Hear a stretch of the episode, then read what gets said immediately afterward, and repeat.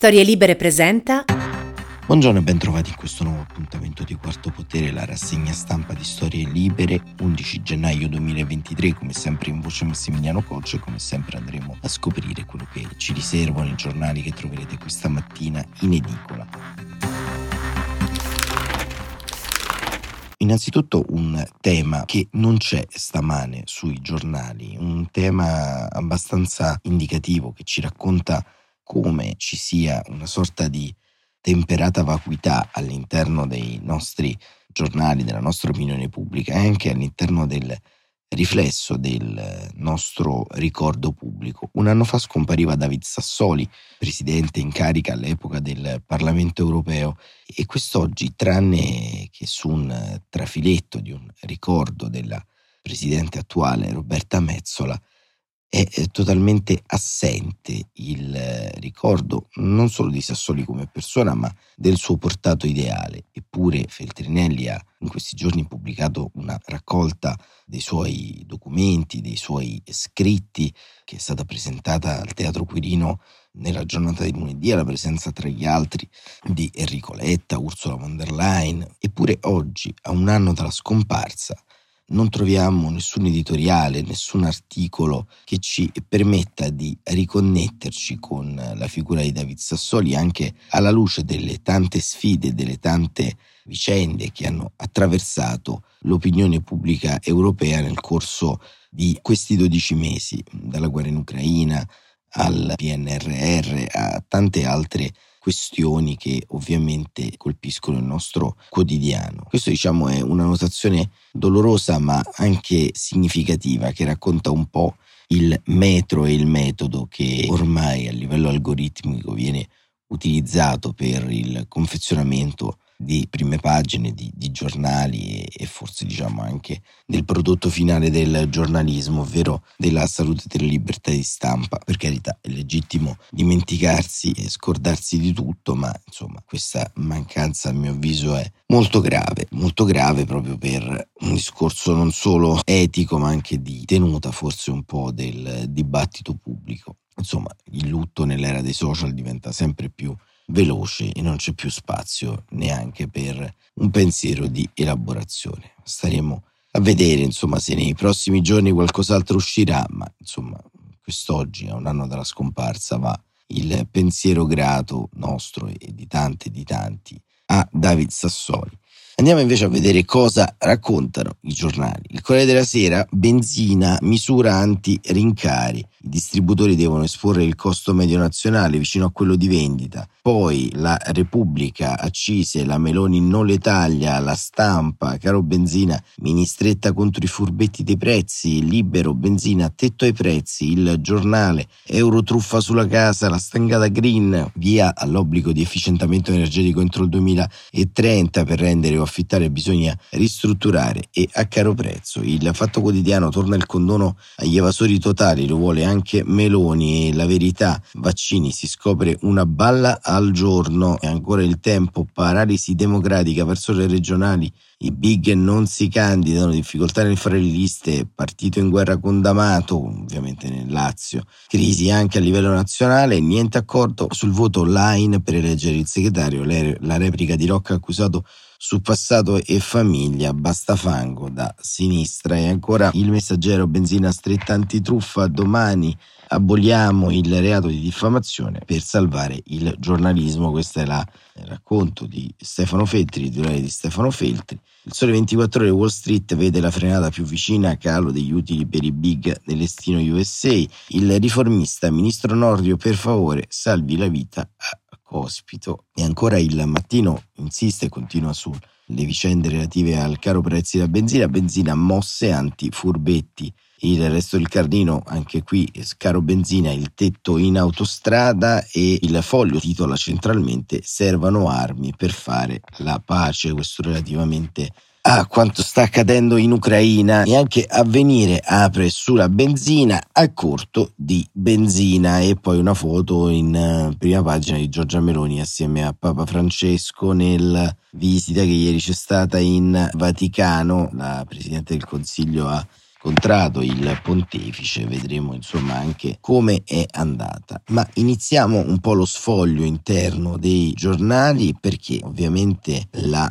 vicenda del caro carburante, della benzina come avete visto fa insomma un tema diventato un tema centrale nel dibattito pubblico, ma sono anche altri i temi, non solo quelli relativi alle accise carburanti, che sono in fin dei conti anche la rappresentazione, possiamo dire, diversa di quanto esiste un substrato di distrazione all'interno della politica italiana. E questa distrazione fondamentalmente è data da rincorrere giornalmente sempre nuove emergenze. E c'è un editoriale di Walter Veltroni che ci racconta anche un po' la crisi della democrazia oggi. È un editoriale sul Corriere della Sera e Veltroni scrive questo titolo, La politica distratta e bloccata. A Brasilia, scrive Veltroni, in questi giorni e a Washington, un anno fa, la democrazia ha vacillato, è stata attaccata secondo un modello in cui i prodomi avevamo visto anche vicino a noi, a Parigi con i gialli, a Roma con l'assalto alla CGL, leader che non riconoscono l'esito elettorale e che cercano di sovvertirlo facendo appello alla piazza o forze spesso di destra estrema che soffiano sul fuoco di un reale malcontento sociale per trasformarlo in attacco alle istituzioni tout court. La democrazia ha resistito, scrive Veltroni, per fortuna però quello che è accaduto non rimanda solo alla irresponsabilità di chi cerca di minarla, ma investe problemi reali del suo funzionamento, del suo prestigio, della sua efficacia percepita e reale. Guardiamo su altra scala il nostro paese. I partiti che sono all'opposizione gridano contro l'uso esagerato di decreti legge da parte del governo. I partiti che sono al governo, che protestavano allo stesso modo quando loro erano all'opposizione, una volta insediati adottano esattamente gli stessi metodi del passato. Chi prometteva la cancellazione delle accise sulla benzina ora dal governo si accorge di non poterlo fare. Lo spoil system viene armato o avversato secondo la vicinanza o la distanza di chi la pratica. Nella grande democrazia americana, già eh, ferita dal terremoto del tragico 6 gennaio di Trump, il Partito Repubblicano per la prima volta in cento anni ha faticato ad eleggere il proprio speaker della Camera dei rappresentanti.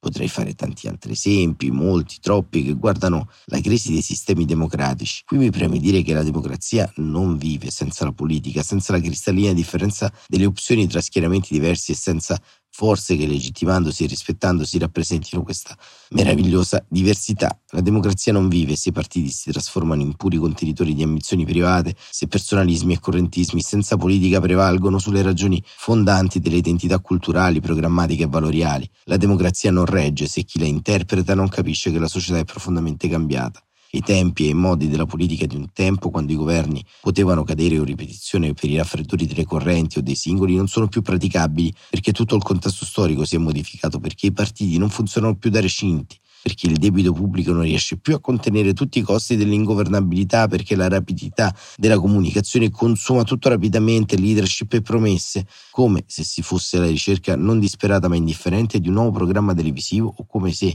i governi fossero ridotti solo a un'immagine da scrollare per noia, l'universo degli elettori trasformato in spettatori e consumatori applico alle cose pubbliche la stessa categoria con le quali ormai si è abituati a vivere. I partiti tutti hanno bisogno di costruire argini, non più i vecchi muri ideologici costruiti dalla forza di valori e programmi fondamentali condivisi e dalla costante verifica di essi nella pratica quotidiana.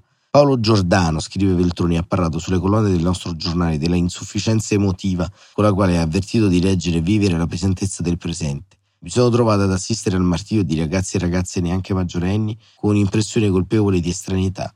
Questa solitudine del singolo è prodotta anche dalla distrazione della politica, dall'assenza di capacità di interpretare rabbia, trasformandola in battaglia civile e di evocare sogni. E così le ragazze e i ragazzi iraniani vengono massacrati nel silenzio da un mondo in cui le coscienze sembrano appagate da un tweet, così come da un anno si combatte una guerra spaventosa senza che le piazze si riempiano, come è sempre successo, di manifestazioni per la pace e il diritto di ogni popolo a vivere sicuro nella sua terra.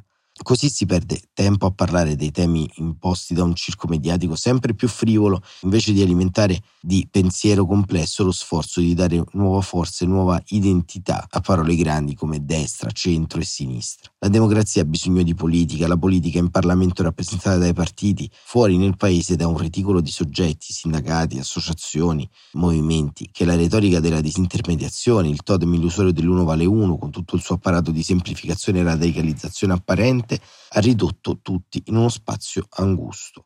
La vera preoccupazione è il logorarsi progressivo della partecipazione, l'astrazione dei partiti e delle loro logiche della vita reale, anche l'esaurimento delle novità da sperimentare. Il conte Ugolino senza teste da mangiare, ormai diverse interpretazioni del canto 33 della Divina Commedia affermano che il conte non fu cannibali, ma morì di inedia. Ecco il vero rischio della democrazia, è questo incapace di decidere, paralizzata da divisioni personali e non politiche, deprivata dalla bellezza delle differenze valoriali e ideali, la principale conquista del Novecento può sembrare un vuoto, uno spreco inutile di risorse. Può apparire preferibile, specie in tempi di crisi sistemiche, il modello dell'uomo solo al potere, in fondo quello incarnato dai nuovi potenti del mondo, i capi delle grandi aziende multinazionali, ma loro devono fare solo profitti o perlomeno pensano sia esclusivamente questo il loro scopo.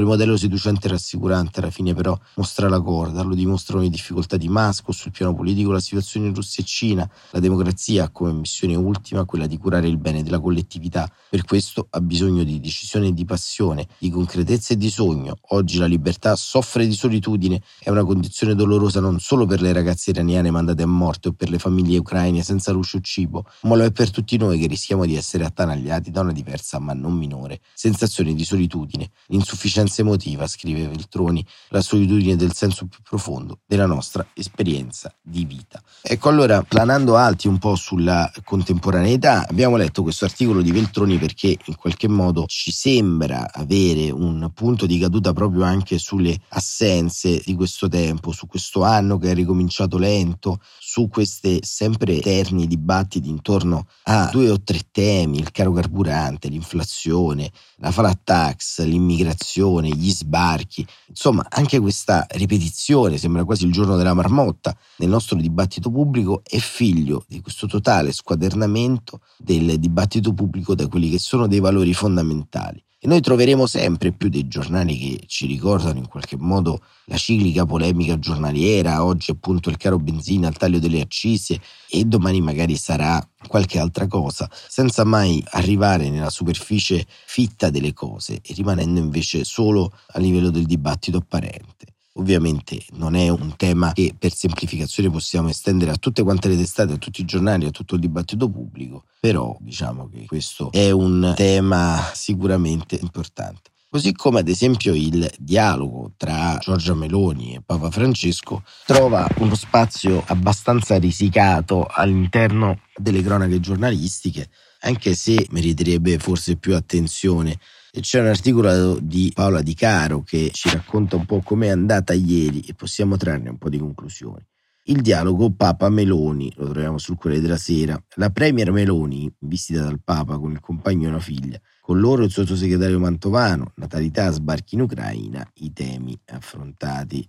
Meloni dal Papa, forte emozione, sul tavolo tre temi cardine. Un incontro bello, caldo, importante, con parecchi punti su cui registra sintonia, su tematiche come la povertà, la denatalità, la famiglia o comunque su cui si può e si deve lavorare insieme come migranti e Ucraina. Così descrivono da Palazzo Chigi e dal Vaticano il clima in cui si è svolta l'udienza privata tra Giorgia Meloni e Papa Francesco. Prima visita ufficiale della Premier al Pontefice che aveva solo salutato pochi giorni fa durante i funerali del Papa emerito Ratzinger Arrivata puntuale alle 10 assieme al compagno Andrea Gianbruno e la figlia Ginevra, in nero la coppia, in blu la piccola, Meloni si è trattenuta a colloquio con Papa Bergoglio per 35 minuti nel suo studio privato. Davvero c'è un'infinità da raccontare, il suo commento ammirato, per poi riunirsi con la delegazione e quella vaticana per colloqui sui temi più specifici, anche in vista delle celebrazioni dei patti lateranensi a febbraio e sullo sfondo il giubileo del 2025. Da una parte quindi c'era il sottosegretario Mantovano che domani presenterà assieme a Gualtieri proprio il DPCM per le opere per il giubileo, introdotto dalla stessa Meloni al Papa come grande giurista e grande cattolico, l'ambasciatore italiano presso la Santa Sede di Nitto, il segretario generale di Palazzo Chigi Deodato, il capo di gabinetto Caputi, il consigliere diplomatico Talò e quello militare Federici dall'altra il segretario di Stato Vaticano Pietro Parolin e poi Richard Gallagher, segretario per i rapporti con gli Stati. Le foto che immortalano l'evento dicono molto del senso dell'incontro, sorrisi, gesti sciolti, riconoscimento di essere tutti parte del popolo della Chiesa. Carezza alla bimba, come appare dallo scatto con cui la Premier ha voluto sui social commentare l'incontro. Un onore e una forte emozione dare, avere l'opportunità di dialogare con il Santo Padre sulle questioni del nostro tempo. Con Francesco si sono trattati temi di alto respiro, dalla guerra al ruolo di protezione della famiglia, tenendo conto delle parole di augurio pronunciate dal Papa in occasione della nascita del suo governo, anche con la speranza che le opposizioni collaborino al bene del Paese. Poi il tema dei migranti, la posizione del Papa è chiara, i migranti vanno accolti, accompagnati, promossi e integrati, aveva detto durante il viaggio in Bahrain, e ogni governo dell'Unione Europea deve mettersi d'accordo su quanti migranti può ricevere, perché al contrario sono quattro i paesi quelli che li ricevono, Cipro, Grecia, Italia e la Spagna. Sì, insomma l'accoglienza va ad una responsabilità europea comune e soprattutto aiuto all'Africa, proprio il tema su quale Meloni vuole impostare la sua richiesta di revisione delle regole europee, ma vicinanza si è registrata soprattutto sui temi della natalità e della famiglia. Insomma, conclude Paola Di Caro, politiche che vanno dalla nascita alla formazione, educazione e scuole comprese. Solo due giorni fa Papa Francesco ha lanciato quasi un grido d'allarme. In alcuni contesti, penso ad esempio all'Italia, è in atto un pericolo che si chiama calo della natalità, un vero e proprio inverno demografico che mette in pericolo il futuro della nostra stessa società. Parole sottoscritte da Meloni che denotano su questo versante una piena sintonia. Come si tradurrà nella pratica sarà materia dei prossimi mesi.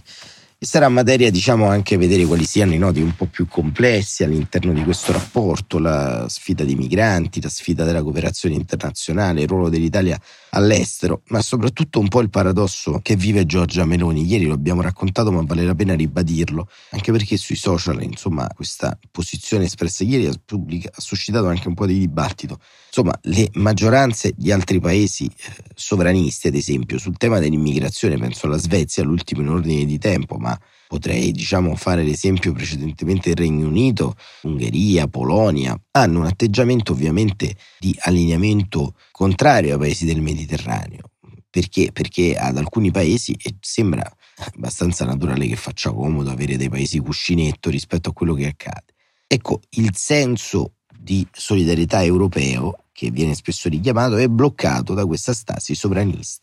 E su questo Giorgia Meloni dovrà riflettere dovrà riflettere non solo a come avere un rapporto di facciata con la Santa Sede, ma come in qualche modo strutturare un rapporto all'insegna del soft power. Siamo distanti negli anni e nei tempi in cui una visita in Vaticano cambiava le sorti anche della stabilità di una maggioranza. Oggi la Santa Sede è materia e cosa diversa rispetto al passato. Tuttavia, nella semplicità di questo incontro e nella possiamo dire anche frugalità ideale che ne è seguita, si comprende come oggi come oggi anche la politica non solo ha poco da chiedere, ma anche poco da dare e forse ha molto da imparare tramite la disciplina dell'ascolto, tanto cara ai gesuiti e tanto cara a Papa Francesco.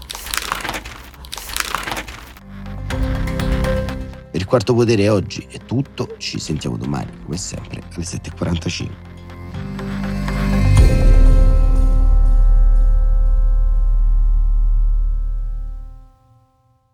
Una produzione storielibere.fm di Gianandrea Cerone e Rossana De Michele. Coordinamento editoriale Guido Guenci.